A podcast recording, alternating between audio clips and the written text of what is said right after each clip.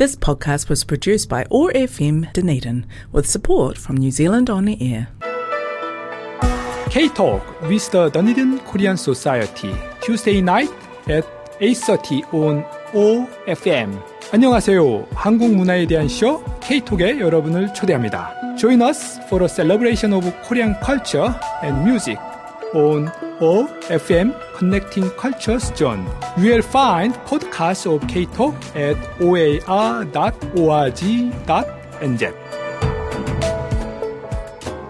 창을 닫기엔 아직 햇살이 뜨겁고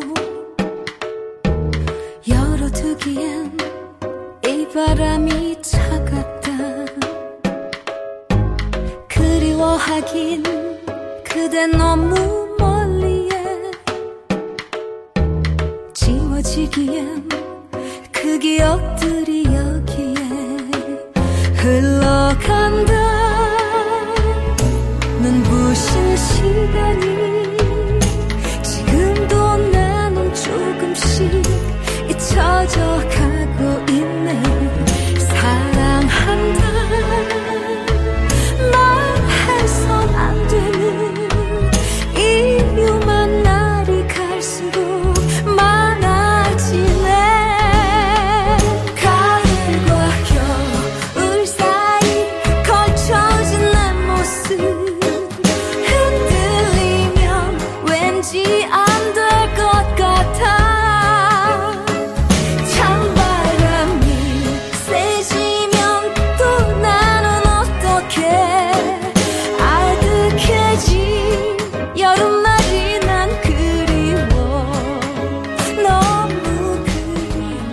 Kia ora. K-Talk uh, Whanau. Today's episode uh, is about the law. We invited uh, Jongsun Lim from Christchurch uh, to talk about this interesting topic. We are starting with 가을과 겨울 사이 by 주현미. 안녕하세요. Thank you for your invitation to this K Talk tonight. I'm John. I'm a returning guest speaker to your K Talk Yes, we we and much appreciated. yeah we talked about one year ago. Approximately, yes, I think so. Yes, yes. now we are getting to winter in, in Christchurch here. Mhm. Uh, during the night and early in the morning, a bit Mm. cold. I hope every every our audiences are okay. Yes, yes. Do you like Juhyunmi? I do a lot. My okay. number one favorite thing. okay. I believe you made a selection of Juhyunmi for me tonight. yes, yes. Thank you. And you are a lawyer. So you were born yes, in yes, Korea I am. and then yes, studied law in New Zealand. Yes. Become a practicing lawyer in Christchurch yes. So do you have any uh, special interest in your practice? Uh, and also, you have any avoiding area in your uh, in legal area uh, you avoid? Uh, maybe I can say the branches of law is so wide. So rather than I list those areas that I do not practice, I can say I practice on general commercial Mhm. and properties and immigration and taxation Mm. and civil disputes. Mm. Probably taxation is the area that I spend most of my time. Mm. Tax. Yeah. Tax, yes, Yeah. And it always changes. Sort of unfortunate. Nowadays, more after the COVID 19, yeah. government has spent phenomenal amount of money and they need to collect back. Mm. And this is the branch of law that changes are inevitable. Okay. So then let's talk about a little bit more specific topic, tax resident. So what's the definition of tax resident and why it is important? tax resident in taxation law Mhm. is the word to determine whether a particular taxpayer Mhm. is deemed to be in a country or not. Mhm. Why it is important? Because if you are classified as a tax resident, Mhm. you have an obligation to pay tax in that country. So it, so it means uh, I'm I moved from Korea to New Zealand, Yes. and at the moment I'm living in New Zealand Mhm. most of most of the time in a year. Yep. So for me, it's quite clear. I the New Zealand is uh, place of my abode. Yes. New Zealand is the country you have a tax residence on. Mm-hmm. One tip is many, many people are confused between Mhm. residence for the purpose of immigration law Mhm. and resident for the purpose of taxation law. So we are talking tonight Um, tax resident, in other words, resident for the purpose of taxation law. So it can be different. Yes, Uh, far do, different. yeah, do you have any example this, uh, uh, of the dismatching? So the immigration resident and tax resident. Uh, Immigration, many people use the terminology resident for the purpose of Immigration Act. mhm, Yes. And they ask, do you have a visa? yes. Or do you have. have residence visa? Do you have a Yes. permanent residence visa? Right. That is yeah. all for the purpose of immigration. Mhm. Your accountant or your tax Ah. advisor might start to talk. Do you believe you are a resident for tax purposes in Korea? Mm. Focus of that sort of question is tax resident. So in means uh, even with uh, not uh, even without uh, permanent resident residency, Yeah. so with work visa or student visa, Yes, still the person can be a tax resident in New Zealand. can be. Exactly. Mhm. Exactly. Mhm. the criteria for a person to be classified as a tax resident are twofold.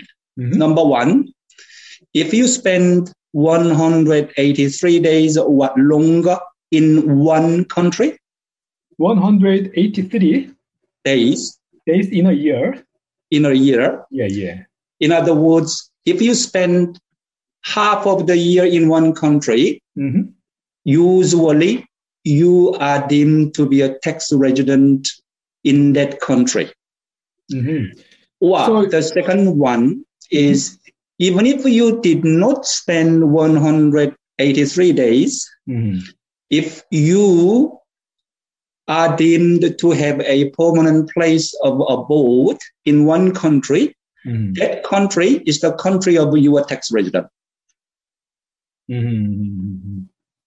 So, how it can be uh, determined? How we can determine the permanent place of abode test? Yes. Usually, the summary of that test is if you have a place, say, house to live in, Mm.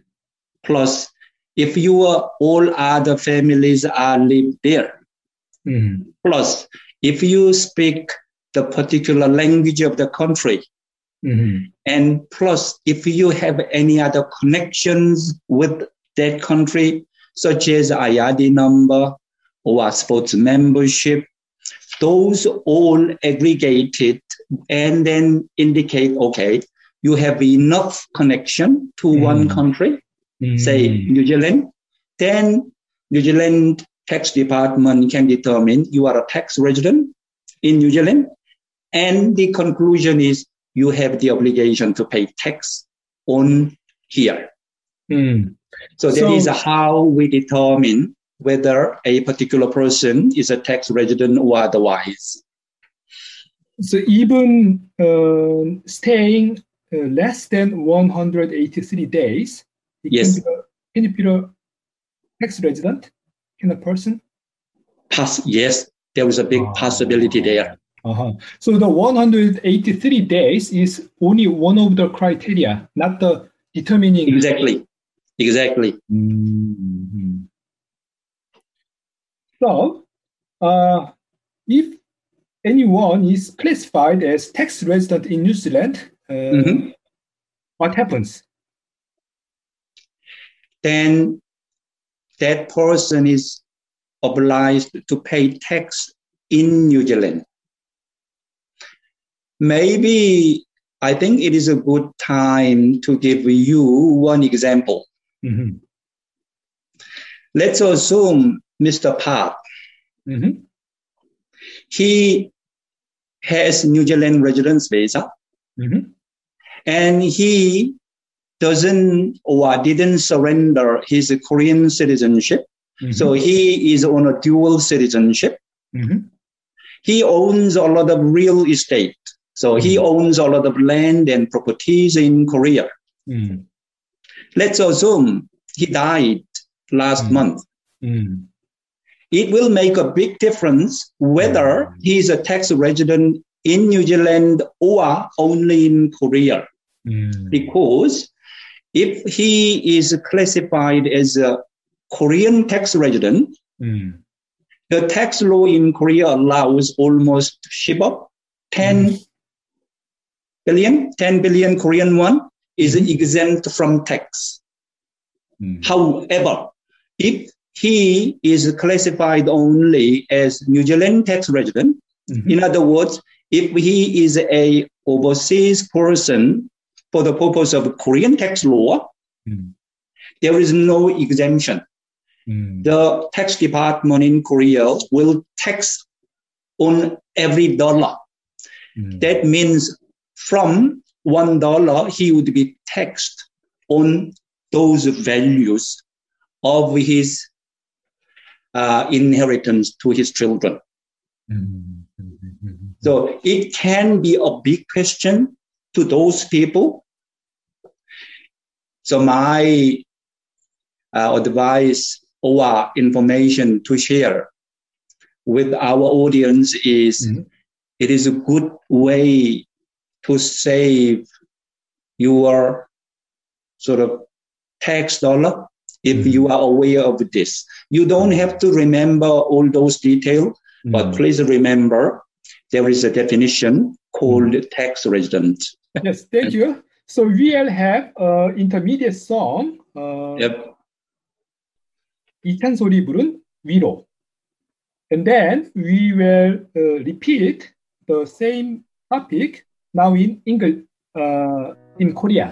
시간이 지나간 후엔 남은 건 나 혼자뿐인가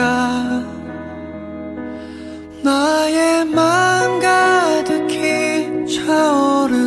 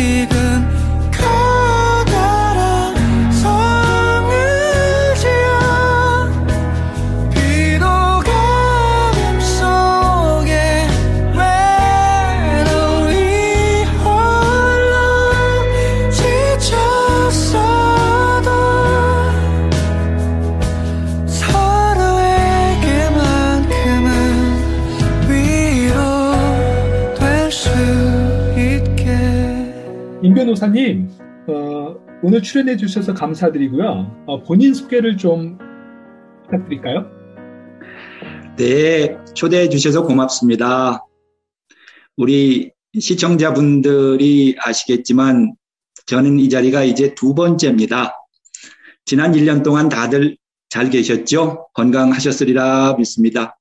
날씨 추워지는데 몸 건강하시고 조심하시고 자주 뵀으면 좋겠습니다. 감사합니다. 가을을 좋아하시나요?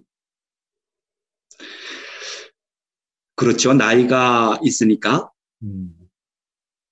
아무래도- 느끼세요? 가을에서 겨울로 넘어갈 때. 정리해야 되겠다. 준비해야 되겠다. 예. 예. 옷도 하나 사야 되겠나? 겨울이 추워지면은 옷 하나 사야 되겠나? 이런 정도 생각하지 않나 싶고요. 현실적으로는 제 인생에 이제 지금이 수학할 때니까 조금은 더 철학적이 되는 것 같아요. 가을이라는 단어가 저한테는 단순한 계절을 넘어서 제 인생 잘 마무리하려고 애쓰는 그런 시간이기도 합니다. 저한테는 특별히. 주현미 좋아하세요? 그 주현미가 가을과 겨울 사이 이 노래를 어, 불렀는데 주현미를 좋아하냐? 저 당연히고요. 저한테는 네. 넘버원 가수입니다. 저 여기 K톡에서 저 때문에 일부러 그 노래를 지금 아니면 주현미 가수를 어, 선택하지 않았나 하고 생각하고 있는데 아니라고 말하지 말아주세요. 아, 예, 예, 예. 그건 이제 그 한국에서 어 한국에서 뉴질랜드로 이민 오셨고 그다음에 뉴질랜드에 오셔가지고 어, 뉴질랜드 법을 공부했고 지금 이제 크라이처치에서 변호사로 활동을 하고 계신데 네, 그렇습니다. 개인적으로 이제 변호사신데 어, 개인적으로 아주 특별히 난 어, 이쪽이 아주 재밌다 이게 특별한 관심을 가지고 계신 분야나 아니면은 아, 좀 아, 이쪽은 내가 상담하기 좀 어, 어렵다 아니면은 아, 별로 이렇게 원하지 않는다 라는 그런 어, 선호가 갈리는 그런 분야가 있나요? 어, 한번 대답을 해보면 법이라고 하는 게 워낙에 범위가 넓으니까 제가 뭐를 안 한다라고 하나하나를 짚는 것보다는 제가 할 수 있는 것들이 뭐 일반 상법, 또 행정법, 어, 부동산, 이민, 가족법, 그 중에서도 아마 제가 하루에 10시간이라면 5시간 이상을 뒤다보고 얘기하고 하는 게 세법이 아닌가 싶습니다. 음, 세금 네, 네. 예, 그게 좀 복잡하죠. 사실 복잡하고 그 다음에 아, 계속 바뀌고 그렇죠. 음. 형법과 세법이 아마 단일 branch of law로서는 가장 복잡한 아, 이 법의 한 파트일 겁니다. 그래요. 그러면은 오늘 그 영어로 우리가 얘기한 게 그 tax resident라는 개념이었는데 이게 이제 한국어로는 세법상 거주자로 번역되잖아요. 예, 그렇습니다. 이 말의 개념을 좀 설명해 주시고요. 그다음 이게 왜 중요한지 그걸 좀 얘기를 했으면 좋겠어요. 이게 재밌을 것 같은데요. 첫 번째, 어, 세법상 거주자의 개념 이라고 하면 세법상 어느 개인이 그 나라에 거주했다 라는 뜻이 되는데 왜 중요한지 한번 살펴보면 이해가 조금 더 깊이 되시리라 믿어요. 왜 중요하냐? 만약에 제가 뉴질랜드의 세법상 거주자라고 판단이 되면 저의 모든 수입을 뉴질랜드에 세금 납부할 의무가 생깁니다. 단 양자세제 협정에서 상대 다른 나라에서 세금 내도 되라고 합의가 되지 않는 한은 음흠. 그러니까 세법상 거주자 이제 개념 정의로 다시 와서 뭐냐 국세청 입장에서 봤을 때 너는 내가 쳐다보고 있는 이 나라의 거주자야. 음. 요거는 이민법상 거주자와는 다릅니다. 많은 분들이 오해하고 있지만. 그리고 이게 그러니까- 중요한 거는 세금의 의무가 생기고 음. 때에 따라서는 디펜스가 되기도 합니다. 그래서 중요합니다. 그러니까 이제 어, 뉴질랜드 어, 영주권자가 아니다 하더라도 세법상 거주자일 수가 있다는 거죠. 그렇습니다. 랜드에. 음. 그러면은 이 세법상 거주자가 되기 위해서는 어떠한 요건을 갖춰야 되나요? 뉴질랜드에서. 두 가지 중에 한 가지를 충족하면 세법상 거주자로 판단이 되는데요. 첫 번째 아주 흔한 경우가 그 나라에서 1년의 절반 이상을 체류했느냐, 그러니까 183일 혹은 그 이상을 체류했느냐, 음. 라는 질문에 yes라고 답이 나오면 그 즉시 너는 세법상 거주자야 라고 디클레어 되고 음. 내지는 두 번째로 183일을 채 못 채웠다고 하더라도 음. 우리 세법 용어인데요. permanent place of abode가 뉴질랜드라고 내지는 한국이라고 판단이 되면 그 뉴질랜드가 그 한국이 여러분이 그 나라의 세법상 거주자라고 판단을 합니다. 그러니까 이제 per, 어, permanent place of abode 이걸 한국어로 표현한다면은 어, 이거를 한국어로 한다면은 이게 뭐 international tax law에서 개념정의 이렇게 합의된 것은 아니지만 많은 분들이 뿌리 내리고 사는 나라 음. 정도로 표현을 하고 있습니다. 받아들여지고 있고요. 음. 그러면은 어떠한 경우를 어떠한 사람을 두고 어 너는 이 나라에서 뿌리 내리고 사는 사람이구나. 다시 말해 세법상 거주자구나. 아 어떤 요건들이 이것을 구성하냐 하면은 내가 사는 집이 여기 있다. 음. 내 가족들이 여기 있다. 음. 우리 애들이 다 뉴질랜드라면은 영어하고 한국이라면 한국어하고 음. 또 내가 뉴질랜드 내에서 뭐 골프장 멤버십을 가지고 있고 IRD 번호 가지고 있고 자동차 가지고 움직이고 있고 음. 여러 가지로 이 나라에 뿌리 내리고 산다 라는 음. 것을 보는 거고 다른 나라 것도 같이 봐서 서로 저울처럼 재보는 겁니다. 음. 그러니까 이게- 183일이 되지 않을 예. 때. 예, 183일이 안 된다고 하더라도 예. 바로 이 permanent place of abode 테스트에 따라서 가능하다라고 보여지면 음. 국세청 입장에서는 세금을 물릴 권한이 생기고 이 사람은 세금 낼 의무가 생기고 음. 이 세법상 거주자는 칼에 양쪽 날이 있는 칼 같은데요. 하나의 작은 예로 주변에 이런 분들 보셨을 거예요. 남편이 주신청자로 영주권을 받았는데 2년을 여기서 같이 있을 수가 없었고 왜 한국에서 일을 하니까 나머지 가족은 다 여기서 있어서 집 사고 뭐 하고 애들 교육시키고 그래 영구 영주권 받을 때 남편을 이민성에서는 배제한다고 가끔 그래요. 바로 이때에 이 permanent place of abode 테스트를 통해서 세법상 거주자라고 입증하는 것이 남편도 영구 영주권으로 연결하는 좋은 방법 중에 하나죠. 음. 이것은 하나의 적극적인 무기로 쓰는 세법상 거주자고 또 반대로서는 세금 내는 의무가 생길 때 이때는 이건 내가 막아내야지 되는 그런 의미로서의 세법상 거주자고 음. 양쪽 동 이게 양쪽 칼이 있는 양쪽 날이 있는 그런 칼입니다. 네, 그러니까 권리와 의무가 네, 그 동시에 존재하는 거네요. 그렇습니다. 음. 이게 만약에 그 이제 한국 시민권하고 네. 뉴질랜드 시민권을 동시에 갖고 계신 분들 아니면 한국 시민권이나 뉴질랜드 영주권을 갖고 계신 분들 이런 경우에는 복잡하게 에, 복잡한 문제가 복잡한 문제가 생길 수 있겠네요. 어디에다 세금을 내야 되는지. 예, 맞습니다. 하나 예를 제가 들어보면 우리 가칭 이 암흑에 있다고 해보실까요? 이분이 뉴질랜드 영주권 있고 한국의 시민권이라고 그럴까요? 어, 포기하지 않고 예. 자 아시지만 우리 케이톡 시청자 여러분도 아시지만은 한국은 증여세가 있고 음. 또 상속세도 있습니다. 음. 자, 문제를 조금 더 구체적으로 가서 만약에 이, 이 아무개님이 한국에 부동산이 많다. 한 100억 정도 된다. 근데 이, 이 아무개님이 돌아가셨는데 이때 바로 이 질문이 이제 나옵니다.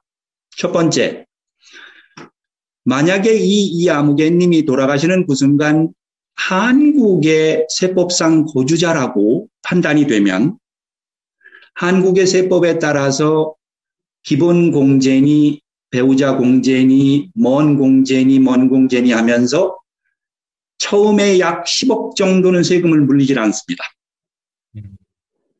뉴질랜드 내에서는 그러한데 세금이 없다는 건 뭐 모든 분들이 다 아시니까. 뉴질랜드 내에서는 질문이 아닌데. 근데 다시 한번 한국에서 저분이 세법상 거주자가 아니고 세법상 외국인이다라고 판단이 되면 그 처음에 10억까지의 면제 대상에서 제외돼 버립니다. 그러니까 100억 전체 다에 대해서 상속세 내지는 증여세가 그대로 물려질 거예요. 이거는 다시 한번 그 이아무개님이 영주권을 가지고 있는 것과는 아무 상관이 없습니다. 음. 적용되는 법리는 이분이 한국의 세법상 거주자나 돌아가시는 그 순간 아니냐 이것에 따라서 10억에 대한 세금이면은 뭐 대략 봐도 1억 4, 5천 될 텐데요. 음. 아낄 수도 있고 또 본의 아니게 써야 될 수도 있고 만약에 고인께서 이런 것을 알고 계셨다면 그래서 준비를 하셨다면 그래 내가 한국에서 세법상 보주자로 마감하는 것도 내 자식한테 나쁘지 않지 한다면 아마 한국에서 계셨겠죠. 세금 아끼려고 이러한 사실은 많은 분들이 이 이민법상 거주자하고 혼돈을 해서 그러는데 정확히 알고 계신다면 상당히 도움이 되는 어, 그러한 법리라고 저는 믿습니다. 그래서 우리 시청자 여러분들이 어, 관심이 있으시면 한 번 더 자세히 알아볼 그러한 일입니다. 예. 감사합니다. 네, 감사합니다. 고맙습니다. 네, 감사합니다. 네, 네, 건강하세요. 예, 감사합니다. 저희는 어, 2주 후에 다시 찾아뵙겠습니다. We'll, we'll be back in two weeks with another story.